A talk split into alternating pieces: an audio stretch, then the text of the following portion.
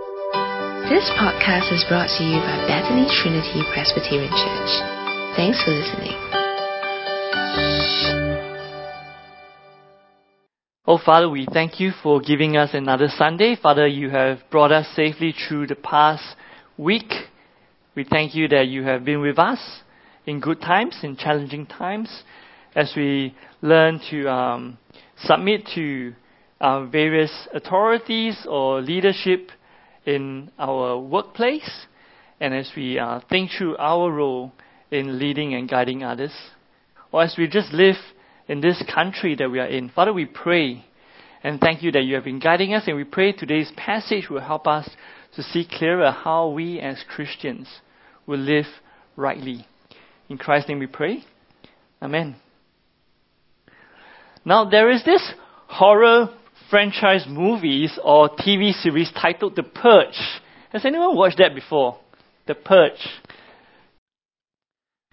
Maybe it's not a bad idea to skip it. I've seen the trailer. The synopsis is this that this is talking about a future dystopic or frightening America where every year there is a 12 hour period during which all crimes, including murder, is legal.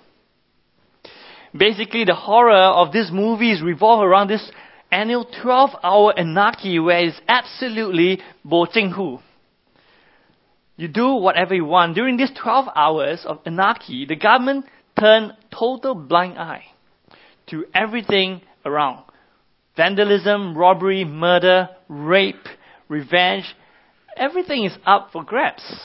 No help offered, no legal system to protect you. A man for himself or a woman for herself. Everyone is allowed to do what is right or what they like in their own eyes without legal consequence. Now, dear friends, how would you and I like to live in this motion picture of the purge?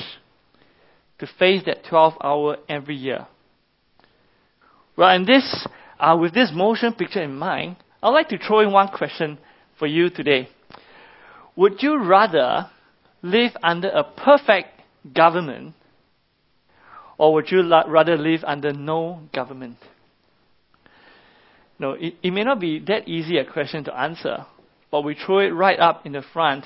Well, this afternoon we come to this interesting passage of Romans 13 that deals with Christians' relationship with authorities, particularly governing authorities. Now, to understand how this passage actually fits in the rest of Romans, it is relevant and its relevance to us. We need to understand what has been happening in this whole letter of Romans. So, over the past weeks, and in fact, earlier in the year, we have been journeying through this whole book of Romans, where we learn how God poured out His love um, by the sacrificial death of Jesus for you and for me, for unworthy Jews, for unworthy Gentiles.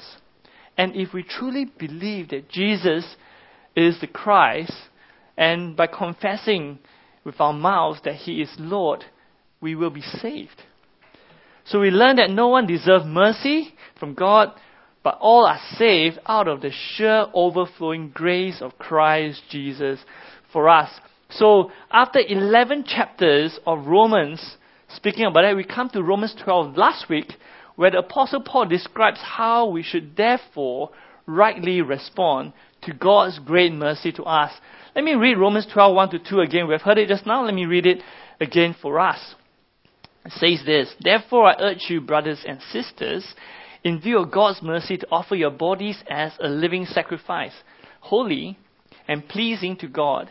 That is your true and proper worship.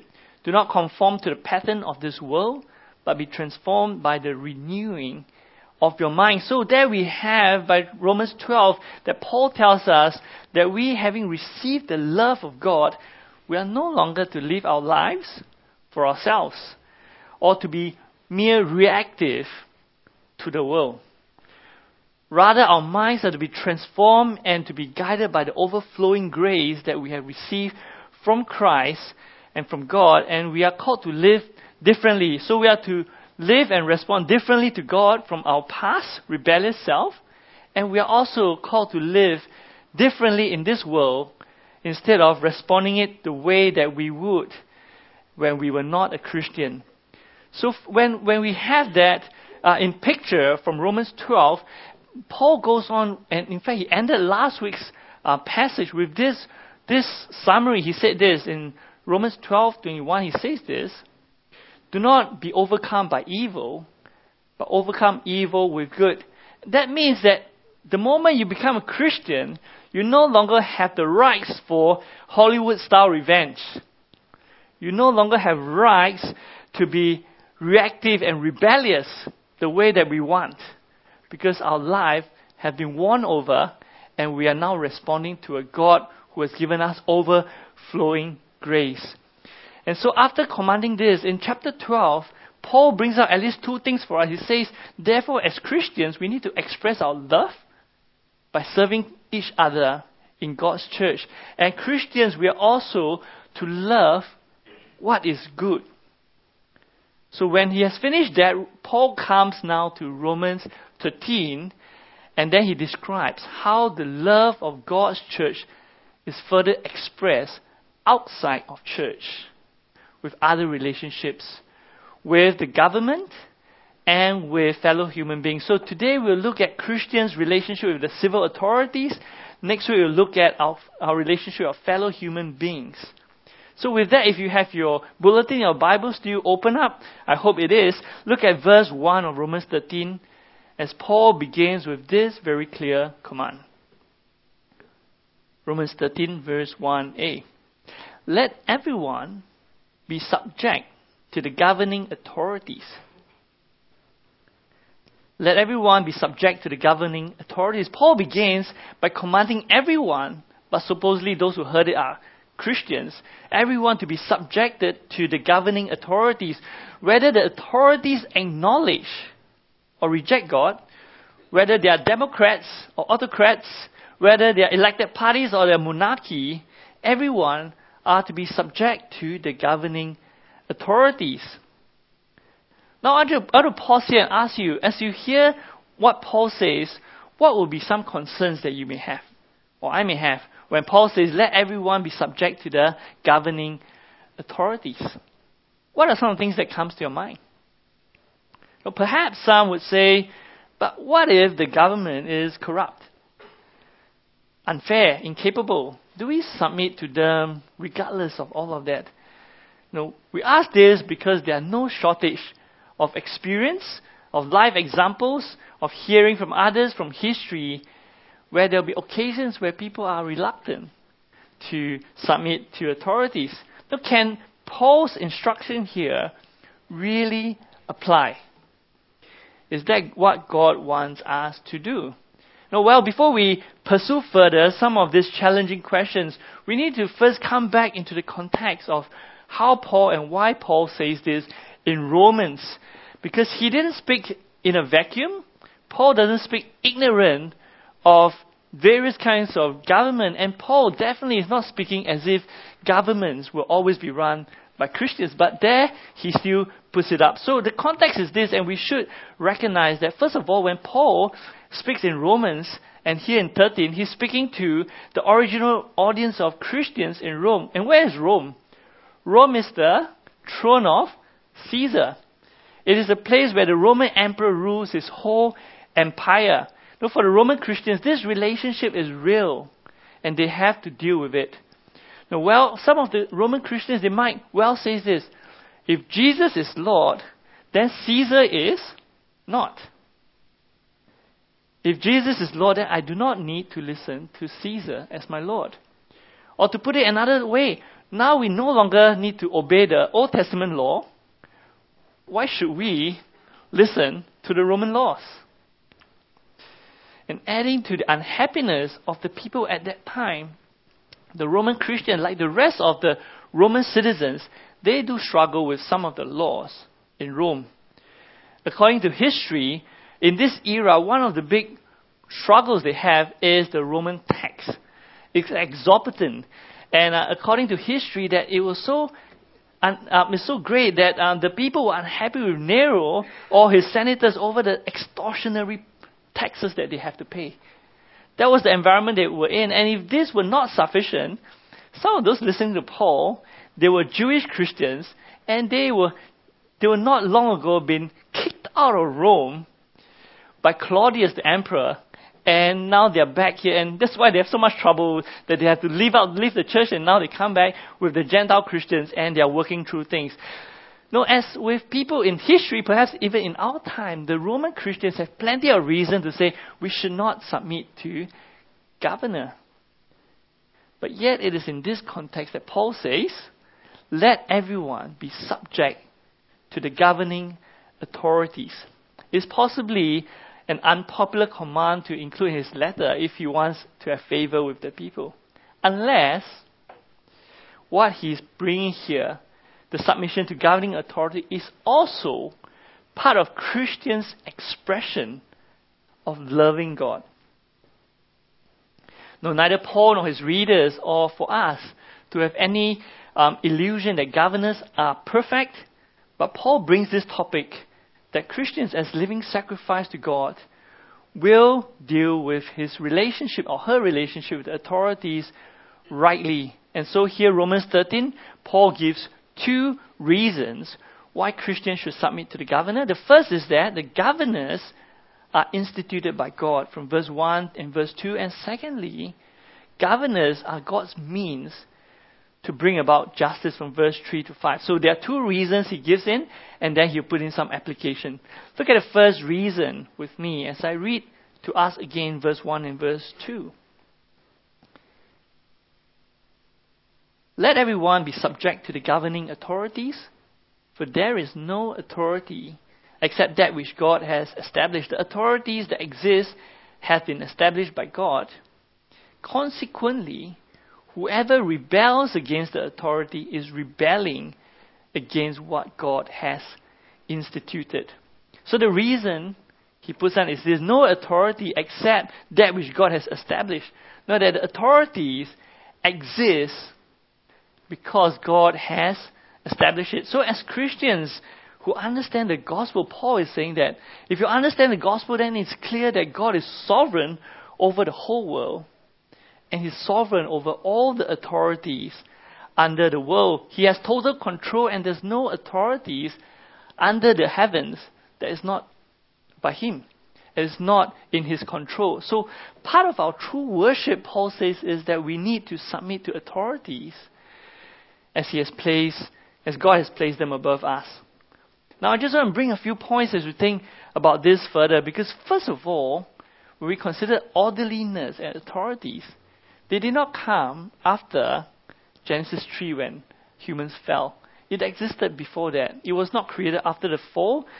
Because when God first created humans, what did He do? He made humans and He gave them authority to name animals and creations.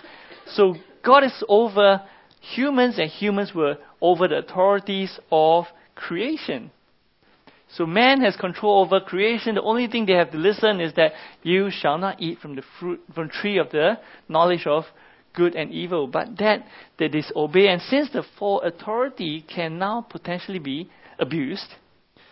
But nevertheless, orderliness and the exercise of authority continues to be in God's creation. He never intends to remove that. God has never intended His creation to be in a place or a time of anarchy. That means that the world is never meant to be in total chaos, in disorder, where people live as their own authority. So that's one thing as we consider that we are not to do whatever seems right in our own eyes, nor are we to continue re- to exercise a rebellious streak that humans have since the fall.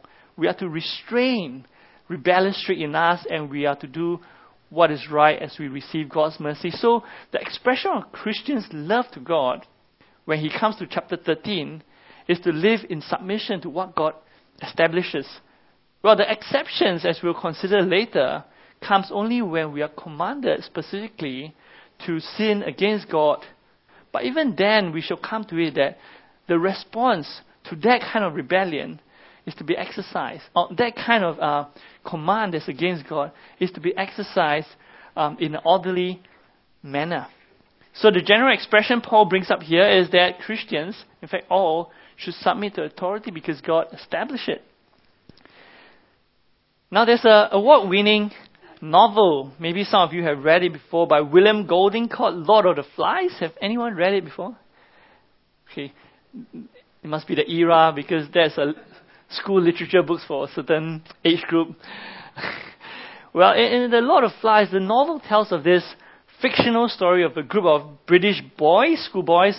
They were stranded on an island, their plane crashed, and as the boys were in the island, they tried to survive, and so they began to choose to live under the governance of democracy. They voted a boy by the name Ralph as their chief.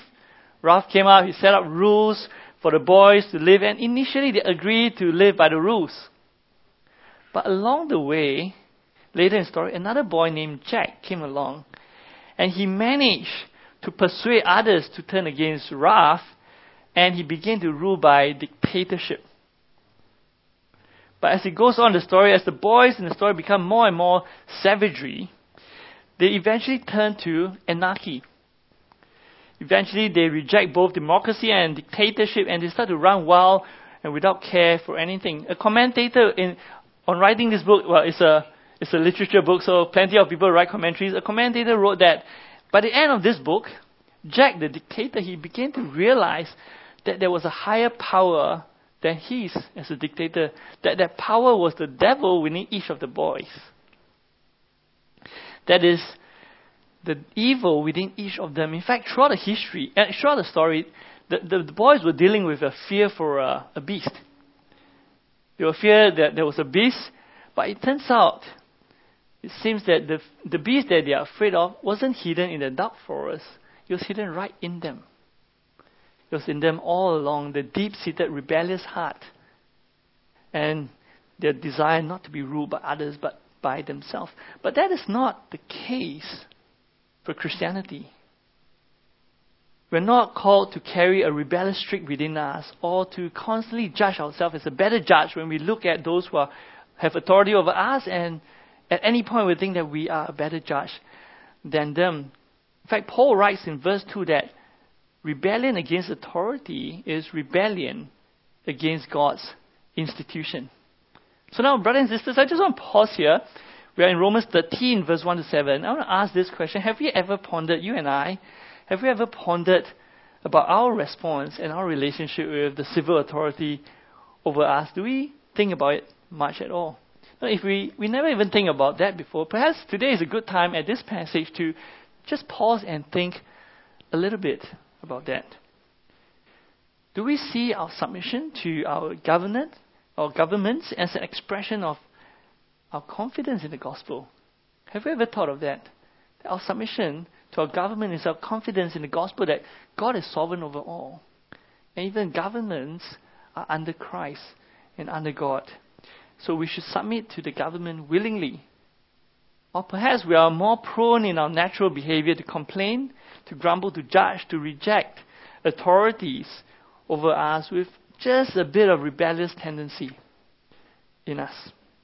How do we relate with our governors? Now, it will be horrifying to live in the absence of government when everyone does what is right or what they like. In their own eyes, it will be horror for us to live by the rules of the jungle in Lord of Flies or to live by anarchy in the Purge. In fact, the Apostle Peter even agrees with Paul in this, and he says this to the Christians as well. Peter says this in his letter in 1 Peter 2. He says this Submit yourselves for the Lord's sake to every human authority, whether to the emperor as the supreme authority, or to governors who are sent by him to punish those who do wrong and to command those who do right. In fact, this leads us to Paul's know, second reason. The governing authority is God's means to bring about justice. Look at verse 3 of today's passage. Paul says, For rulers hold no a terror for those who do right, but for those who do wrong, do you want, for those who do wrong, do you want to be free from fear of the one in authority? Then do what is right and you will be commanded. Now, part of the mandate for governors are to command, command those who do right and to uh, bring about justice to those who do wrong. So, in the normal circumstances, We should, if you are a driver, to feel safe driving at a highway at 80 kilometers, that you're doing the right thing. No one is going to give you a ticket, but you should be afraid. You're running 140. You'll be looking left and right. You're looking up. If there's a camera, you'll be afraid. If you're going through a custom, some of us just came back, you'll feel alright, maybe tired, but if you feel alright if you have done nothing wrong. You're just going through the flow. But you will be frightened in the long crowd jammed there if you have drugs in your bag. Now, those who do good have no fear of governance or governmental discipline, but those who do evil, they should be afraid. Now, a writer writes in regards to Romans 13, he says this that the government is given its authority to prevent anarchy of hell.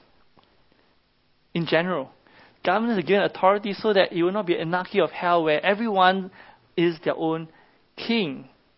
Now, in fact, earlier in Romans 12, just last week, you know, Paul says in Romans 12, 19, he says this to his listeners, do not carry vengeance in your heart if you have, um, if you're hurt, but leave room for God's wrath. No, indeed, we, we know as Christians and as we look at the world, there are many times when we will have to wait for God to come and Christ to come to bring about judgment and justice. But even before that happened, God has instituted governments to make that happen, at least on this side of life. Now look at verse 4. He says this, verse 4 and verse 5. Rulers do not bear the sword for no reason. They're God's servant, agents of wrath to bring judgment, to bring punishment on the wrongdoer. And therefore, it is necessary to submit to the authorities not only because of possible punishment, but also as a matter of conscience. So, to the Roman um, Christians and also to us, we should obey civil authorities not only to avoid punishment, but it's also our conscience that God has instituted governance as instruments for His rule in order to keep orders and to set the wrongs right. Now, I just want to pause here as we think about this because no government is perfect. But what happens is this when a good government exercises justice and command, commands rightly, what happens? We await that there is a greater king who will bring even more perfect justice and reward in time to come. But even when a poor government that doesn't exercise it as well, we never lose heart because what we see was imperfect, we know the perfect one will come and complete it. So we are meant to look at the government and recognize authorities are placed by God on them, and for us to recognize that. Because all authorities are given by God. So, because of authority rather than anarchy that God wants in this world, no, Paul did not just repeat this same command. He said this, Paul said this to Titus it's interesting that this, this topic is brought up many times. In Titus 3.1, Paul says this, remind the people to be subject to rulers and authorities, to be obedient, to be ready to go, do what is good. Now, Paul didn't just say to Titus, he now turns, he also turns to his spiritual son, Timothy. He said things like that. I just want to read to you what he says to Timothy regarding his government. He says to Timothy that you are to petition, to pray, to intercede, to give thanks for kings and those in authority because it is a pleasing act before God. And it is urgently needed to pray that God would raise up good governors and leaders. Now, dear brothers and sisters, do we, do we submit to governors the way that the Bible engages us? Do we even think about it? Because it's worth thinking of that carefully as part of our worship to God. Do we pray and intercede for our governors to pray that God will raise up good governors, grant them wisdom to lead and to execute God's mandate well. And do we give thanks even for imperfect government because their power is an exercise of God's is God's means to exercise restraint on evil and to also protect the good and to prevent an anarchy of hell where everyone does what is right in their own eyes. In fact, the implication of Romans 13 is quite interesting that if you look at it, the implication is that actually Christians should be the best citizens. I, I don't know if we, we thought of that. I didn't think of that as hard until I come to this passage that Christians should be the best citizens because we are not reactive to governors, we are proactive. We do not just like them because they're doing good, but we pray for them that they may do good because they have been given the authority by God. We have more time to think about that in our discussion later, but we want to now turn to our earlier concerns. What if the governing authorities command Christians to sin against God, or what God commands Christians to do specifically gets banned in the country? What happens then? What if we are called to do something against our conscience? Perhaps we are called to worship a, monarch instead of to worship God. Perhaps if you're a medical practitioner, at some point you are forced to keep your license by practicing abortions. You have to. Or for um, Christians who solemnize wedding that you, to keep your license, you have to solemnize every wedding and you have no choice of your own. What happens then is, is Paul advocating then a blind submission in, in such situation? But the answer must be no, isn't it? Because Romans 13, 1 to 7 is not Paul's whole theology on submission to governors. But we have to look at the rest of the Bible. But even in these seven verses, Paul brings out one point. Look at verse 5 with me, if you would. That Paul points this out clearly that even submission is an exercise of conscience out of love for God. So, Christians, we submit for our conscience because we love God. I want to bring us to some examples in the Bible, in the whole Bible, Old and New Testament. There are those occasions whereby God's people were forced to sin against God by the authority and they have to respond. But their response, if you examine the Bible, is actually quite amazing. They did not exercise mutiny or rebellion, but an exercise of restraint even when they reject the commands on them. They seek to persuade the authorities, and when they fail, they willingly bear the consequence of what was placed on them. I want to just bring you to a few examples. In Old Testament, there were these four men. You know them. They are Daniel, Shadrach, Meshach, Abednego. They are four talented young Israelite men. They were brought to um, exile because they, they were conquered by the Babylonians and they live under the Babylonian rules. They submit to the authorities there. They even changed their name to their foreign names because it was so given to them. And they even served the king Nebuchadnezzar. But when they were specifically commanded to disobey God, they stood their ground boldly, respectfully of the king, but rejecting the command and bearing the consequence. No, if you turn to Daniel 3, you don't have to turn now, I'll tell you the story. When you turn to Daniel 3, the three men, Shadrach, Meshach, Abednego, they were thrown into a fiery furnace, uh, seven times hotter than usual, because they refused to worship the foreign gods and to bow to a, to a statue that King Nebuchadnezzar have for them. They, they address him as majesty and king respectfully, but when their refusal, they bore the consequence. In Daniel, if you move on to chapter 6, there's Daniel now, he has survived Nebuchadnezzar's time, and now he was under uh, the Medes and the Persians.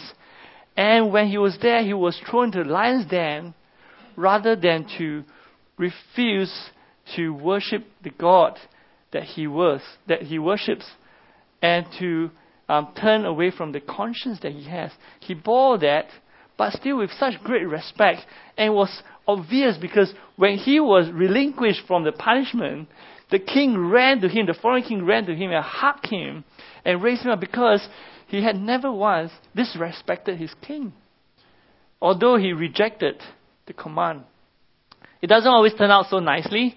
In New Testament, in New Testament, we have the apostles. They they were they were preaching about Jesus, and they were told not to, and they carry on. In the end, the, the governors of the religious governors, the Sanhedrins, the chief priests, they grabbed them and they said, "We command you not to speak about Jesus, and you continue to speak to uh, speak about him. Are you ignoring us?" And their reply was this. Let me read to you their reply. Peter and the apostles they replied the religious authorities in Matthew, uh, Acts 5:29 he says we must obey God rather than humans. And Paul himself, there's this interesting account when Paul in Acts 23 where he was treated badly before the religious leaders and he was condemning a man. And suddenly they say, How dare you speak to the chief priest this way? He reframed his lips This is what he says in Acts 23, verse 5. He said, Brothers, I did not realize that he was a high priest. For it is written, Do not speak evil about the ruler of your people.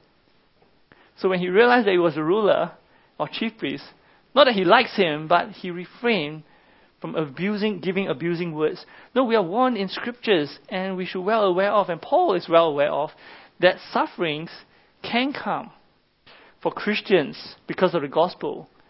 But we are not called to our to um, re- revert back to our rebellious streak wherever we face suffering, but rather we are to hold on to the grace and overflowing mercy of God.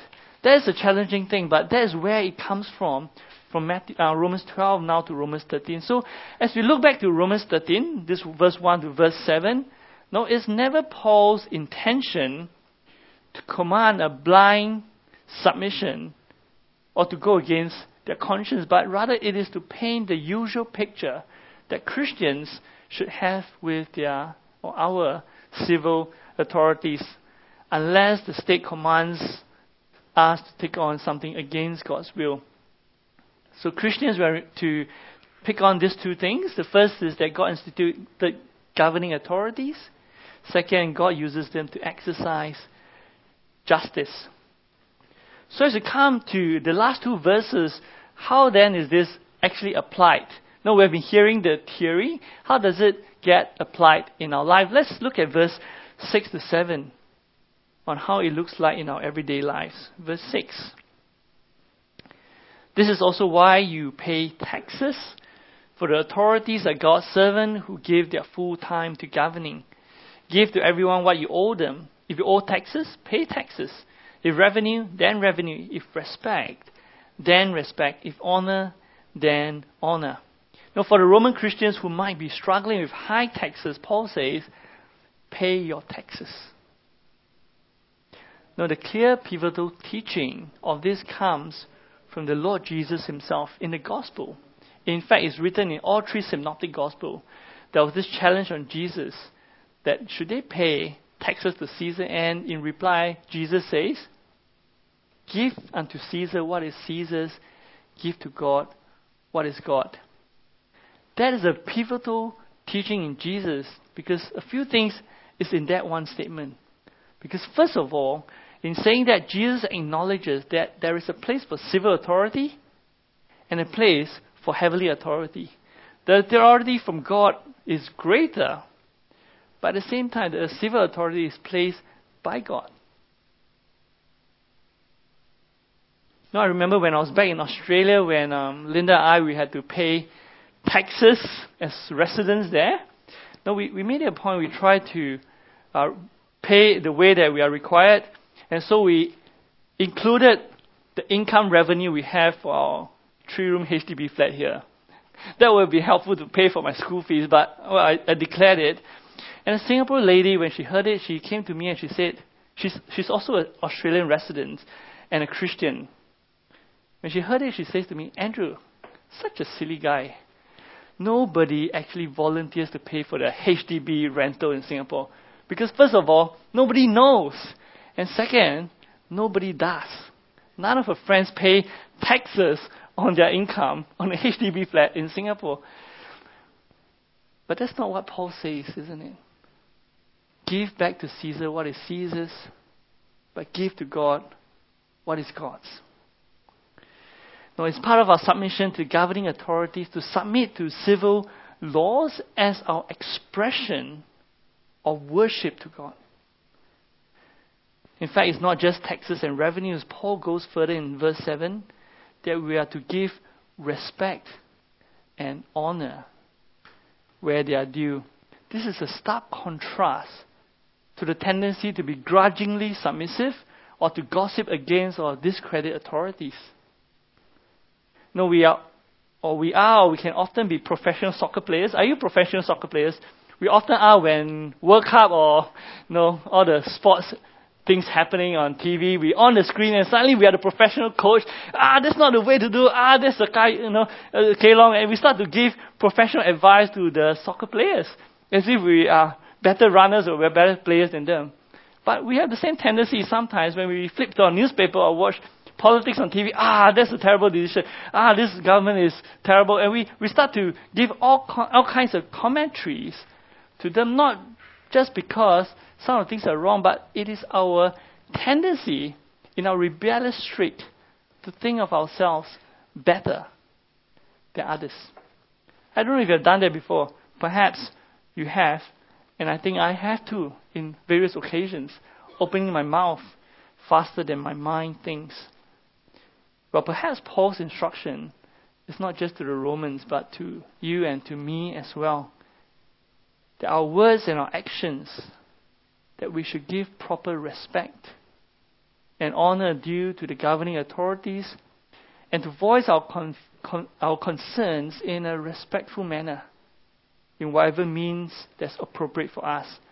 Because Christians should be the best citizens in God's glory. There are real tensions many a times, and there will be exceptions that we still have to deal with that this passage does not deal with. But nevertheless, we must recognize that our relationship with authorities actually reveals our worship to God as well. So, with that, I just want to close with a quote from a man called Abraham Kuyper. He's a Christian theologian. He was, or he happens also to be the Prime Minister of the Netherlands in 1905, 1901 to 1905. Let me read to you his words, even as a governor.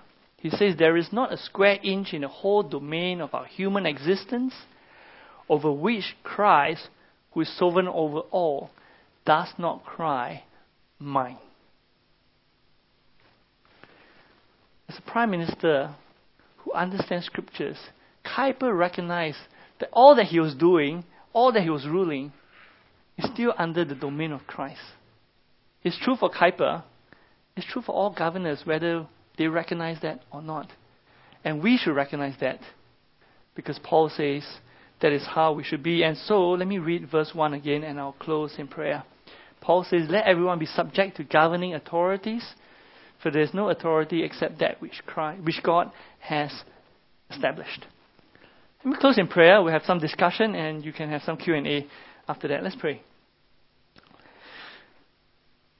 Heavenly Father, thank you for governments rather than anarchy. Help us to examine our attitudes and relationship with our government. Forgive us on times that we respond reactively in our old self. And Father, apart from exceptions of outright contradiction to our conscience, our morals, and our obedience to you, help us to learn to give to our governors what is due to them, willingly and joyfully, as part of our spiritual act of worship to you. And Father, grant us wisdom when we have to raise concerns and disagreements and appeals, to do that respectfully, wisely, and to depend on you. For Christ's glory and His name we pray. Amen. Thanks for listening to this podcast brought to you by Bethany Trinity Presbyterian Church. For more information, visit us online at busypc.sg.